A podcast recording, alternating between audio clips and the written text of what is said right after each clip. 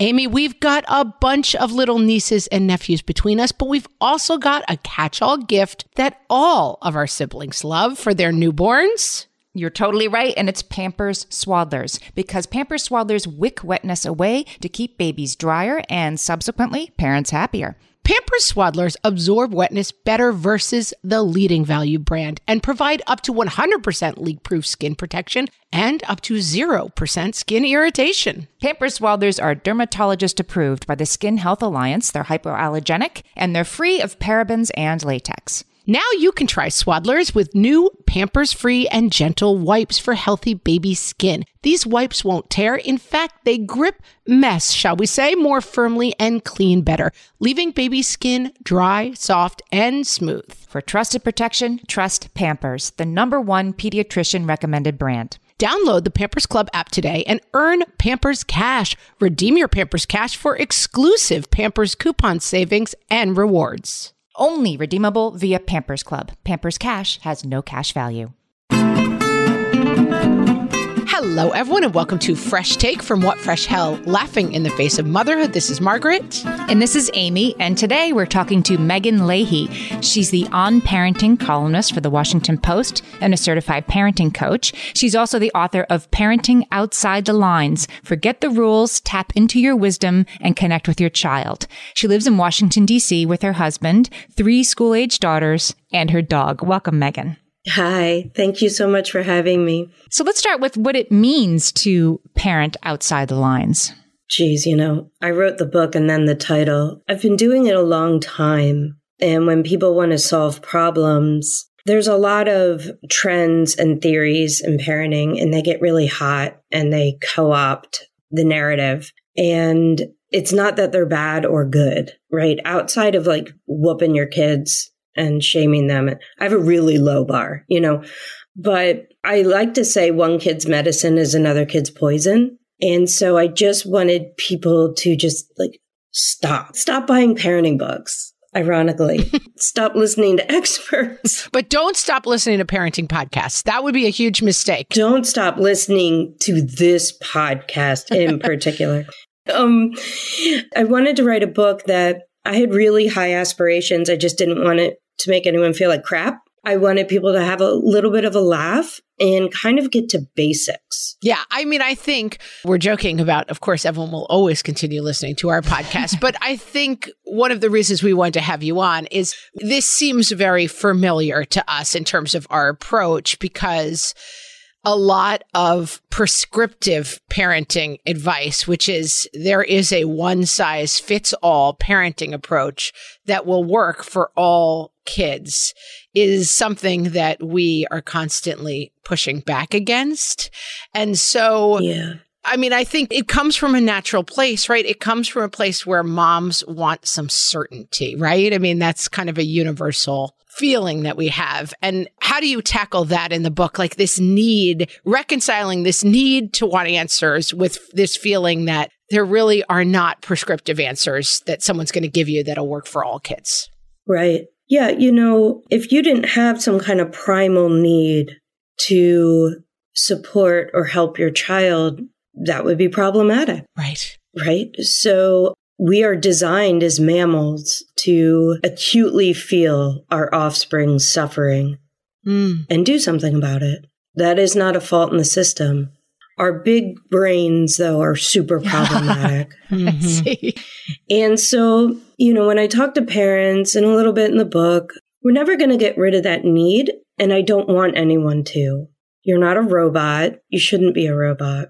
It's kind of just reality testing where the need and your fears intersect. Mm, that's an interesting way to say it. And some of it is externally induced upon us too, isn't it? Like it seems to me that the sort of uncertainty that we feel is what keeps us looking and buying books and trying harder and, you know, buying more Lego organizers, right? Yeah. That uncertainty is being sold to us, that we're not doing it right is being sold to us. So we'll buy the next thing. Yeah. You know, it's a funny thing because we used to be in community such that we were with our elders and wise people. And we raised our children with our aunties and our mom and our grandmom and our community. And there was a single kind of approach, even if that approach wasn't working to some extent. But there was a knowing in that and a wisdom passed down in almost every culture except American, right? Because almost every other culture has a long history of a mono kind of culture. Yeah, yeah. And, you know, post World War II, when everyone kind of really set out for the suburbs and the rise of childhood began, right? This obsession with our children began. We moved away from our people. We moved away from this kind of like long standing group effort of raising people. And we became very isolated in our communities. So we were with people, but we weren't with people, right? You kind of pulled your car into your garage, shut the door, and then fought in your house while you hung up your pretty decorations. So everybody started suffering alone. And so when you realize actually everyone's suffering, but when it's all kind of kept inside, I kind of stepped into a role where I'm not a better parent than anybody else. I've just learned some things. I just, you know, have information, right? I have guideposts, but I feel like I'm just like that person in the community where you gut check things against. And is that what a parenting coach is? I was interested when you said I didn't want to be a therapist, I wanted to be a coach. And I thought, I'm not sure I know exactly what the difference is. They should minimum have, I think, a, a master's degree in a therapeutic field, psychology, development, childhood development, minimum. Um, you're not going to find that because anybody can hang a shingle. Mm. But you are working with both known and unknown diagnoses. My job is to never diagnose, but my job is to hear it, right? You are working with family systems, which is an entire therapeutic field. We are now realize pretty much everyone's traumatized as to what level. So you need to have minimum trauma informed coaching. You need to, and then the actual coaching model they need to have a good model. So you have the background information that one should have. And then you have to have actually good practice at coaching because people will lead with their biases because we all have them. But if they're not aware of that, they're just doing more damage. And is the role of the parenting coach to bring in specific skills and kind of operating systems to help whatever is kind of going off the rails within that family structure? Mm, no, my role is to listen acutely, is to teach the parents how to listen and to spot patterns and what those mean. I specifically work in attachment, which is not attachment parenting. I'm interested in how two humans join together to facilitate growth. In this case, from parent to child. So I'm going to look at the patterns in your house that are working and not working that facilitate relationship. And do you, I'm curious if the person will come to you say and say, like, this isn't what, what's working in my house. Or is it yeah. more often that you like, I think what's not actually working is this? I suppose it's probably some of both, right? That somebody knows what the problem is and somebody does not. Yeah. So, I mean, I really never have any idea, right? The parent is always an unreliable witness or unreliable narrator, just like I am of my own family. Right. Wow. Right? Yeah. Yep.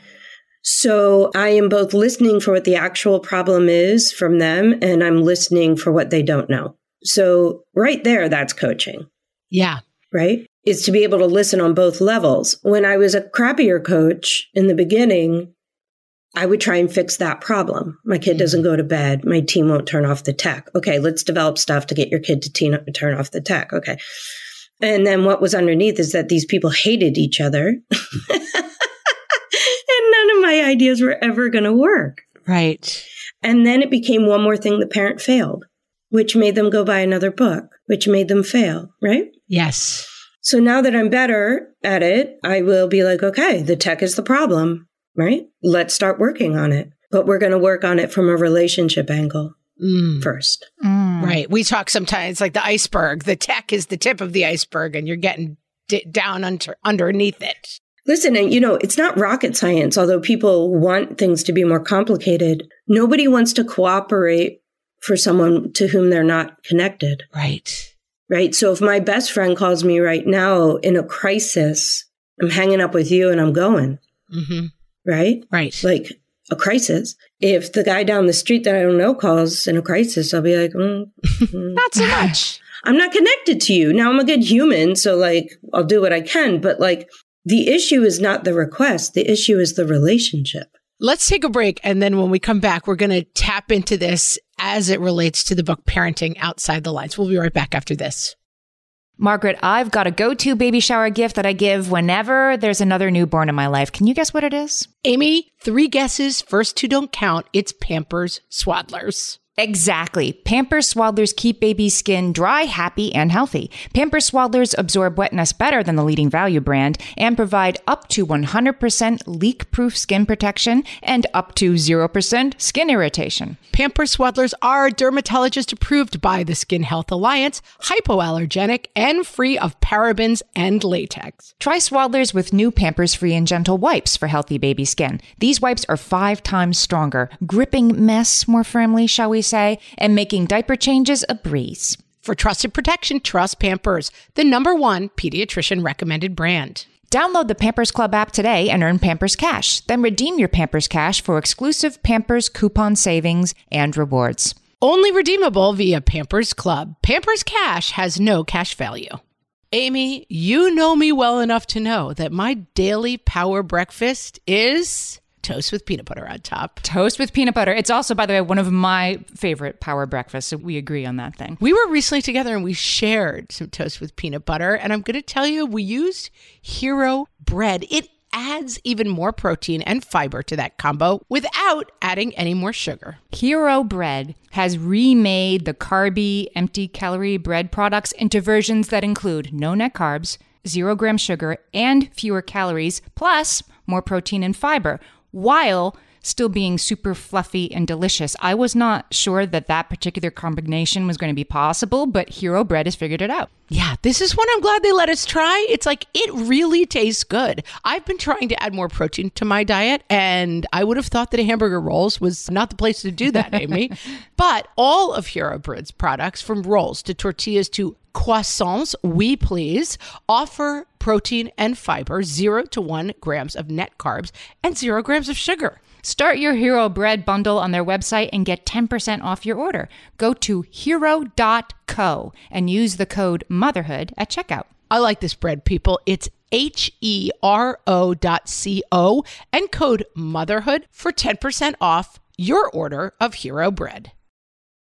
So, we're talking to Meghan Leahy. She's a parenting coach and the author of Parenting Outside the Lines. Meghan, in the book, you say that most of our parenting problems come not from a lack of awareness, but a lack of connection. And it seems to me that that's sort of what you were just saying in the first segment. Yeah. And when I say connection, people are like, I love my kid. Right. Of course you do.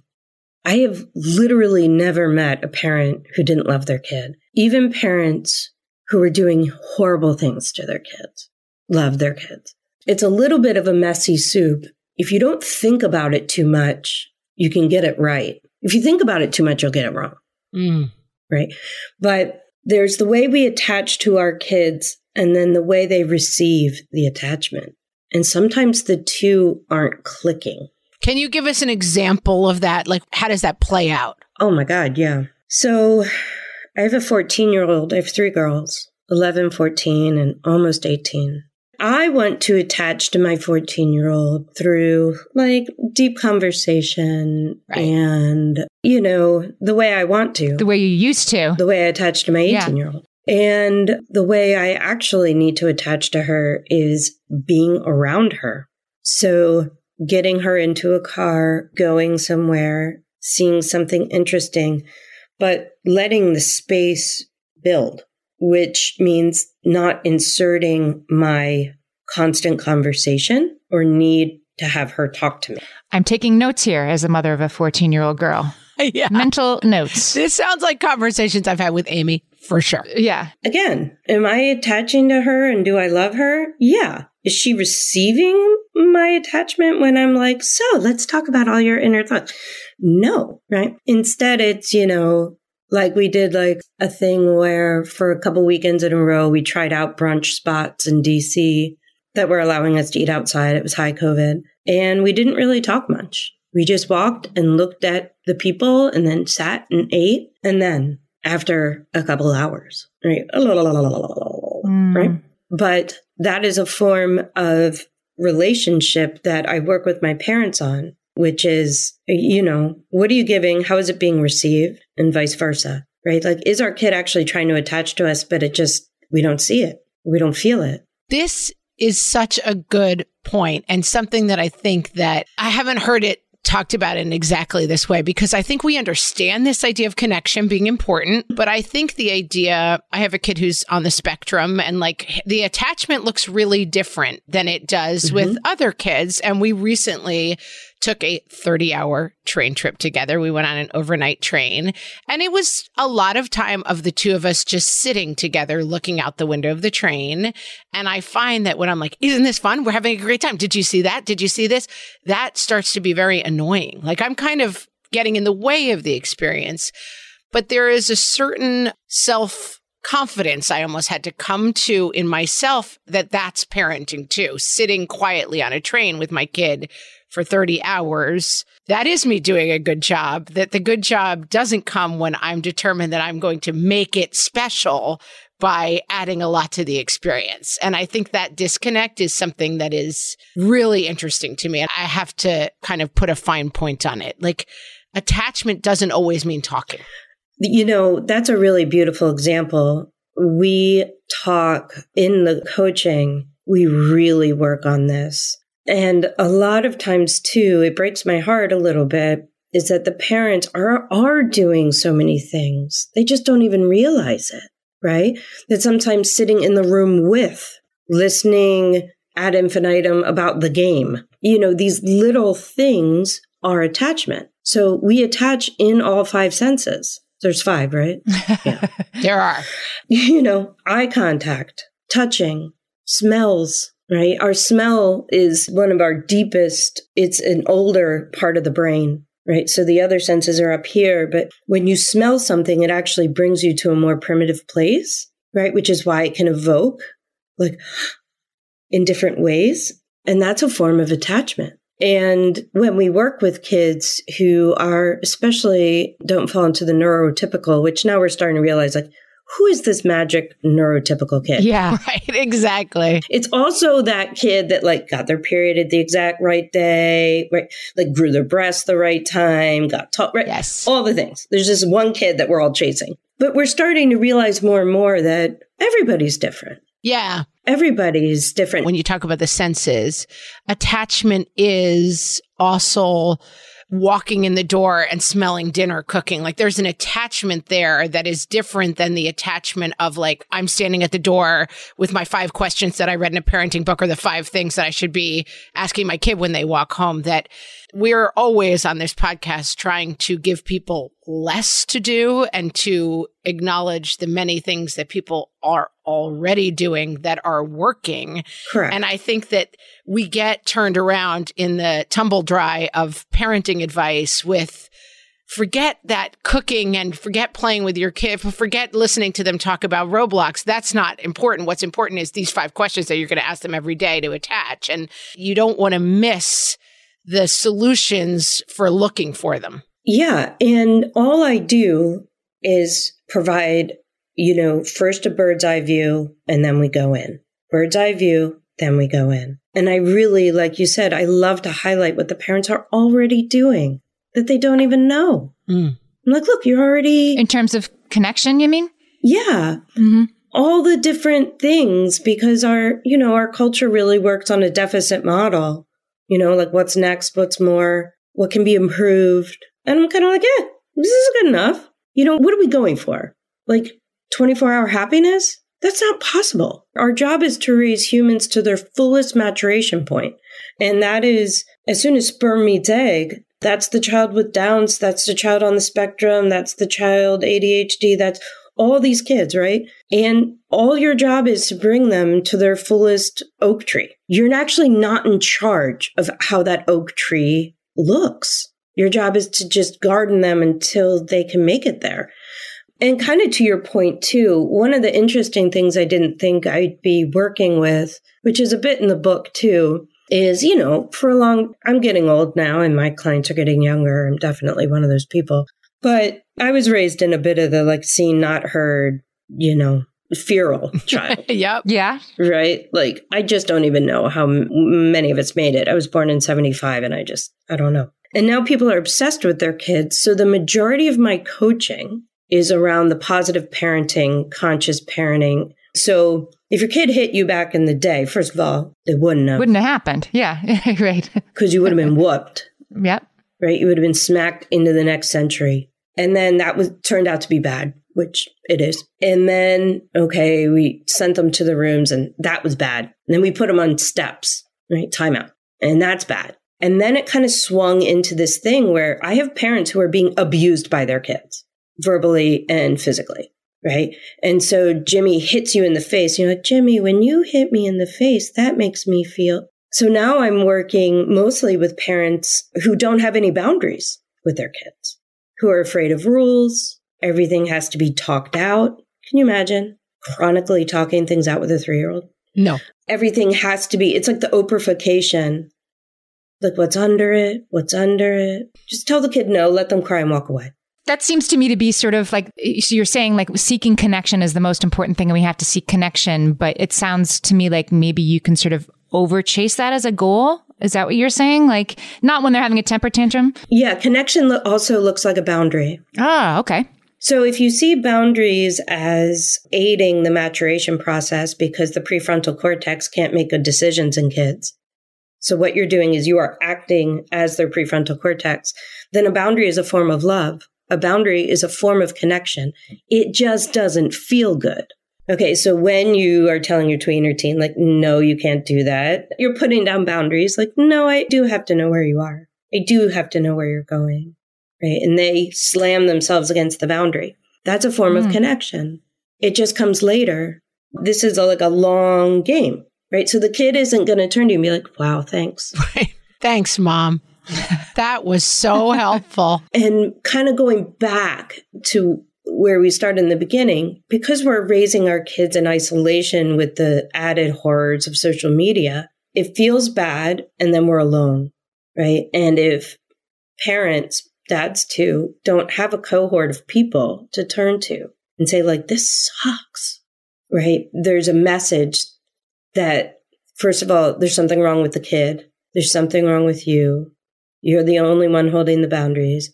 And it's the isolation that kills us, not the problems. Let's take a break. We're talking to Meghan Leahy, the author of Parenting Outside the Line, and we're going to talk more about boundaries right after this.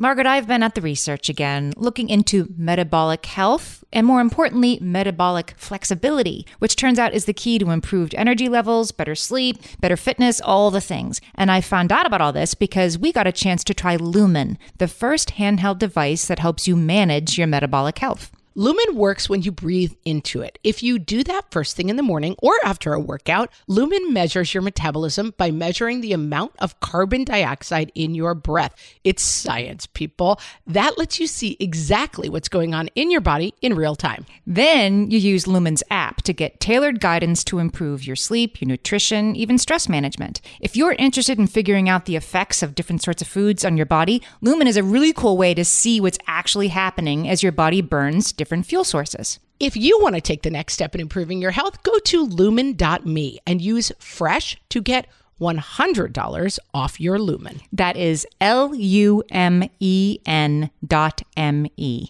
Lumen.me and use the code FRESH at checkout for $100 off. Thank you, Lumen, for sponsoring this episode. When it comes to raising kids, there's so much to consider. Things like what do we feed them? When do we feed them? How do they sleep? What does it look like to raise kind kids? How does their nervous system work? How do I keep myself calm? What are my triggers? There's so much that comes into play, and we are distilling all of that information for you at Voices of Your Village podcast, where we bring experts in the field of early childhood and education and psychology and across the board so that you don't have to comb the internet for information You get to show up and hang out and have shame free, judgment free conversations and insights into what it looks like to raise kind, empathetic, emotionally intelligent humans. I'm Alyssa Blask Campbell. I have a master's degree in early childhood education. I'm a mom of two, and I am walking this journey right alongside you doing this work. Come hang out with me at Voices of Your Village, and we can dive into real conversations with actionable tips. So, Meghan, in the book, you talk about drive by parenting, and I wanted to ask you about what that means and why we should avoid it. Every parent does this to some extent. I guess there's some like major amazing parents that don't, but this is when you are a combination of kind of overwhelmed, resentful, or exhausted, which is me like 90% of the time and rather than kind of be proactive, you just walk by kids and yell things at them. Guilty as charged. And this is a bad thing? Heck yeah. You know, like, why are the shoes on the floor? Leave your brother alone. How long have you been watching Vampire Diaries? I think you're too young for that. What are you doing? Right. And you do it to everything the, your spouse, your dog, the kids. As you walk by, you're really starting to unload more. The kids, depending on how good they've gotten at ignoring you, have made all kinds of motions like, uh huh, mm-hmm, yep, five minutes, or uh huh, uh-huh. Depending on your relationship, they are outright ignoring you, or they start doing the opposite, which is when you really are like, oh, snap. And this is really, if we can just even stop doing that, if we can just stop giving commands and demands to people from another room or while you walk by them, you will save yourself so much pain. And then you'll say, well, how will anything get done? Well, that's a good question. right? Then you need to have like a family meeting or a one on one, or even just text people a list, or can I see everyone in the dining room at six o'clock or whatever? Right? Let's go grab a hot chocolate. And you sit there, so listen, I'm afraid for your room. I think it's going to catch on fire and I saw a rat. Like, whatever. Okay. If we can just stop that in the moment, right? Because our brain is telling us that we're having a crisis, a shoe crisis, a coat crisis, a tech crisis, a homework crisis, but there's not. Mm. I mean, unless someone's going to die, and I mean die, or have serious dismemberment, everything else can wait. And I mean everything school, everything. But our brain doesn't know that, right? If we're overwhelmed and tired, we don't know that. And this is because the flip side of this is just becoming kind of the wall of noise that you're just kind of the constant jack in the box that's like squawking and squawking and then you become kind of invisible to everyone. Is that correct? Right.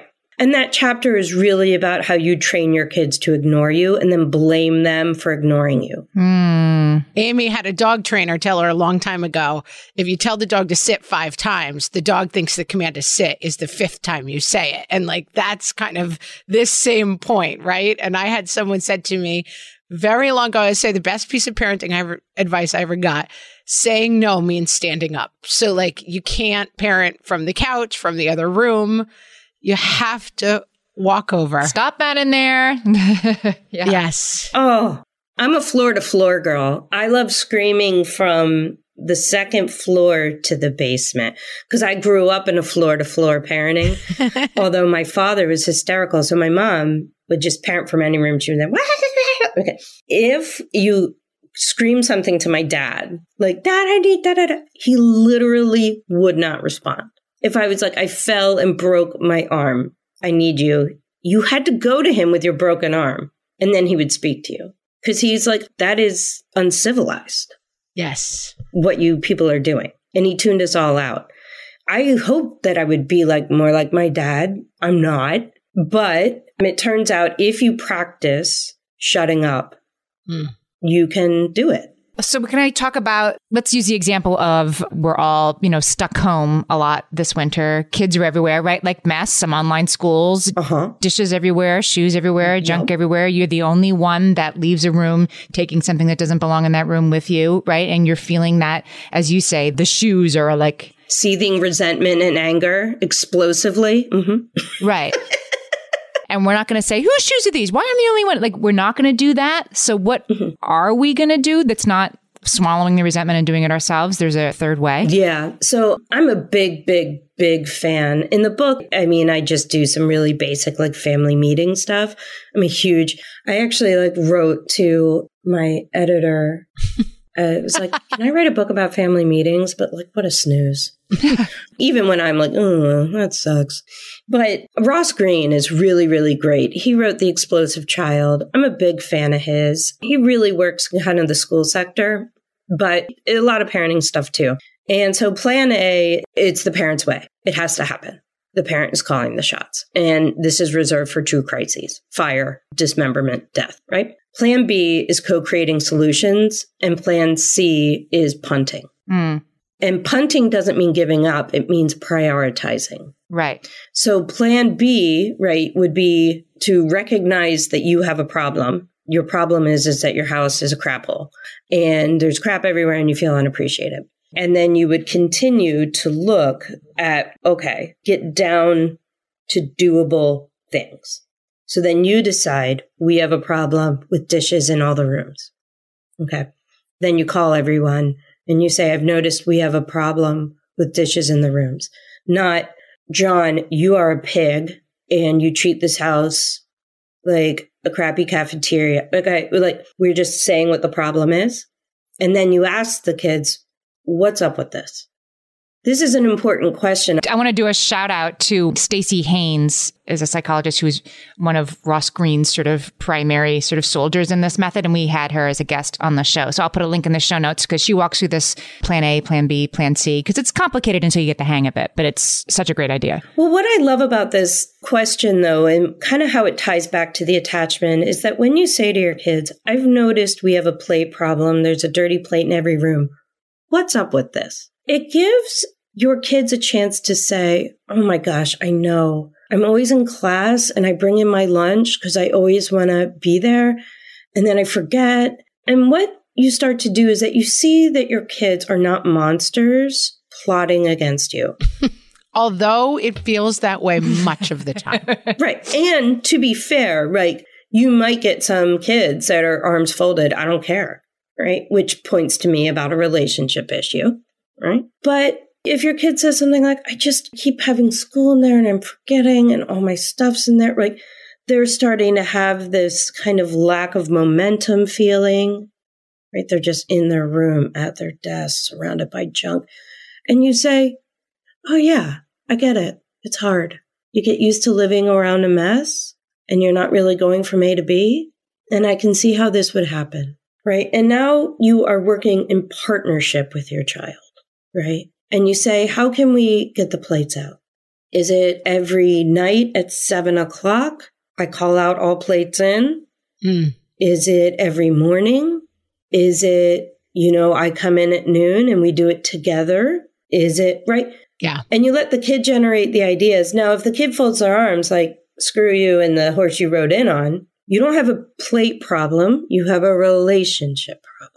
Right. Uh-huh. So then the problem you now solve has to be like, how do I get this kid to sit down and unfold their arms? We got to figure that out. And then where is the boundary in that in terms of like, is the boundary that you're saying plates in the rooms is unacceptable? Let's figure out how to fix it because sometimes it feels a little bit like you got to connect, but you also can't give in to everything. So, like, ha- where is the boundary piece of that puzzle? Right. So that's a really good question. People will call me and say, you know, we have these crises and these problems. And I use Sandy Lerman is an amazing coach who works specifically in the adoption trauma realm. Mm. Heavy, heavy stuff. But she uses these factors to assess what's happening called lift. So you look at the problems, the length of the problem, the intensity, the frequency, and the triggers. Okay. So let's say you have a decent relationship with your kid and you're watching the bowls of goldfish go upstairs or to the room and you're like, this isn't working for me. And you say to the kid, I need, you just got to sit here. You can even sit on the living room couch. Just stop. And you put down a boundary. And the kid's like, oh, fine. Right? Yeah. Solved. solved. If you have the length, intensity, frequency, and trigger, right? Like now we're looking at a patterned problem that maybe never got a boundary or the boundary isn't working, right? So if you're telling a kid, so you see this starts to get nuanced. Right. And a parent can start to panic. But if you work with the kid, you don't have to figure it out all on your own. Because mm. you can say to your kid, listen, I want a boundary where food goes nowhere. And they can say, that's a great boundary for you, but I have class and I have this and I don't have the time to sit and eat your Cobb salad like for hours and do all your chores. Okay, great. Where's the new boundary? Yeah, and within this is the something else I'm going to take away from your book which is the power of humbling ourselves. Of mm. I hear that about the dishes in the room like right, it is hard to be my kid right now. I'm not the only poor me in this house isn't me with the dishes, right? It's the kid too. And humbling yourself leads to connection. Yeah. I have never seen anything like this. Nobody has. But I've been working with parents and families for over 20 years. And I've never worked with families on lowering the standards we have like we have now because of for mental health. So that plan C of prioritizing. We are talking about some very kind of rock bottom mental health, physical health issues, right? Some sleep, food, movement, showering, right?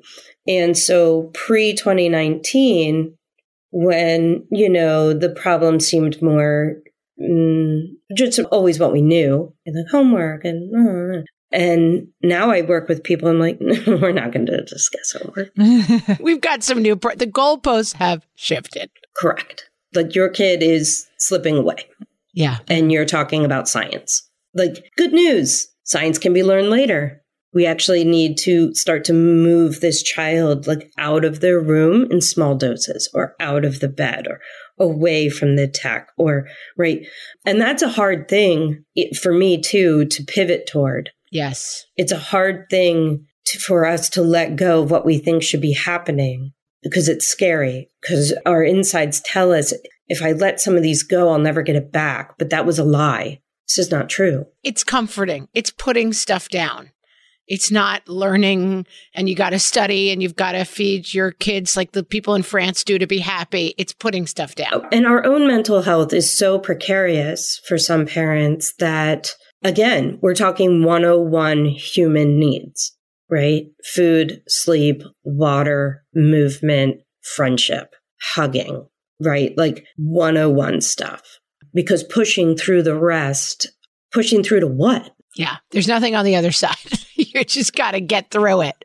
Right. So it's sticky, but I find a lot of hope in that my brain is a big liar. Mm.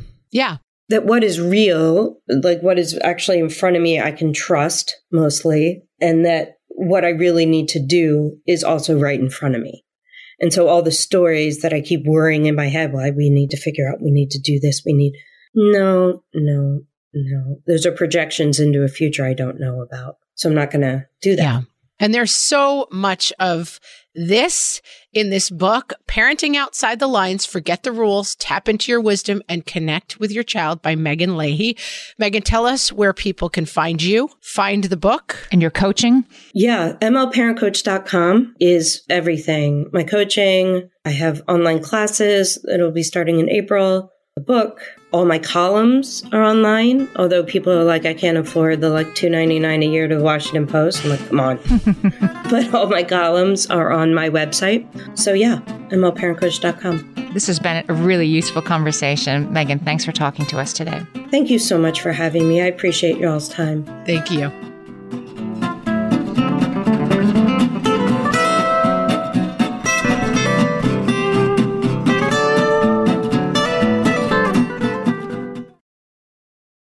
Margaret, it's an exciting news day. An exciting news day indeed, Amy. A few years ago, we launched our first spin-off podcast, Toddler Purgatory, hosted by the hilarious Blair Brooks and Molly Lloyd. And guess what? Now Blair and Molly are back with their all new podcast, Unsticking It. You know Blair and Molly as two busy moms and actors, and somewhere between potty training and the pandemic, they both felt like they lost their creative kaboom. In their new podcast, Unsticking It, they are going to talk about how all of us can get back to what lights us up after motherhood. Amy, I need this. Me too. And Blair and Molly will be talking to fellow imaginative minds. We're talking actors, artists, and creators of all kinds about how we can all unstick ourselves from whatever muck we're stuck in. Follow, subscribe, and listen to Unsticking It wherever you get your podcasts. That's Unsticking It with Blair and Molly, because sometimes life stucks.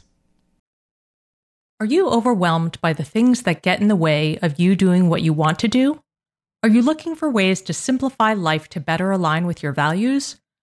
Do you want to create space in your schedule so you have room for more of the good stuff? Play, joy, relationships, gratitude, and more? If you answered yes to any of these questions, I invite you to check out Edit Your Life, a podcast to help you edit the unnecessary from your life so you have more room to enjoy the awesome. Through episodes with me, Christine Koh, and a range of super smart, compassionate, and thoughtful guests, you'll come away with big picture insights and practical ways to declutter your home, schedule, and mental space without getting bogged down by perfection. I have always believed that small moments and actions matter tremendously. My goal is to help you find agency and space in your life through doable baby steps that will leave you feeling accomplished instead of overwhelmed. Check out Edit Your Life wherever you enjoy your podcasts.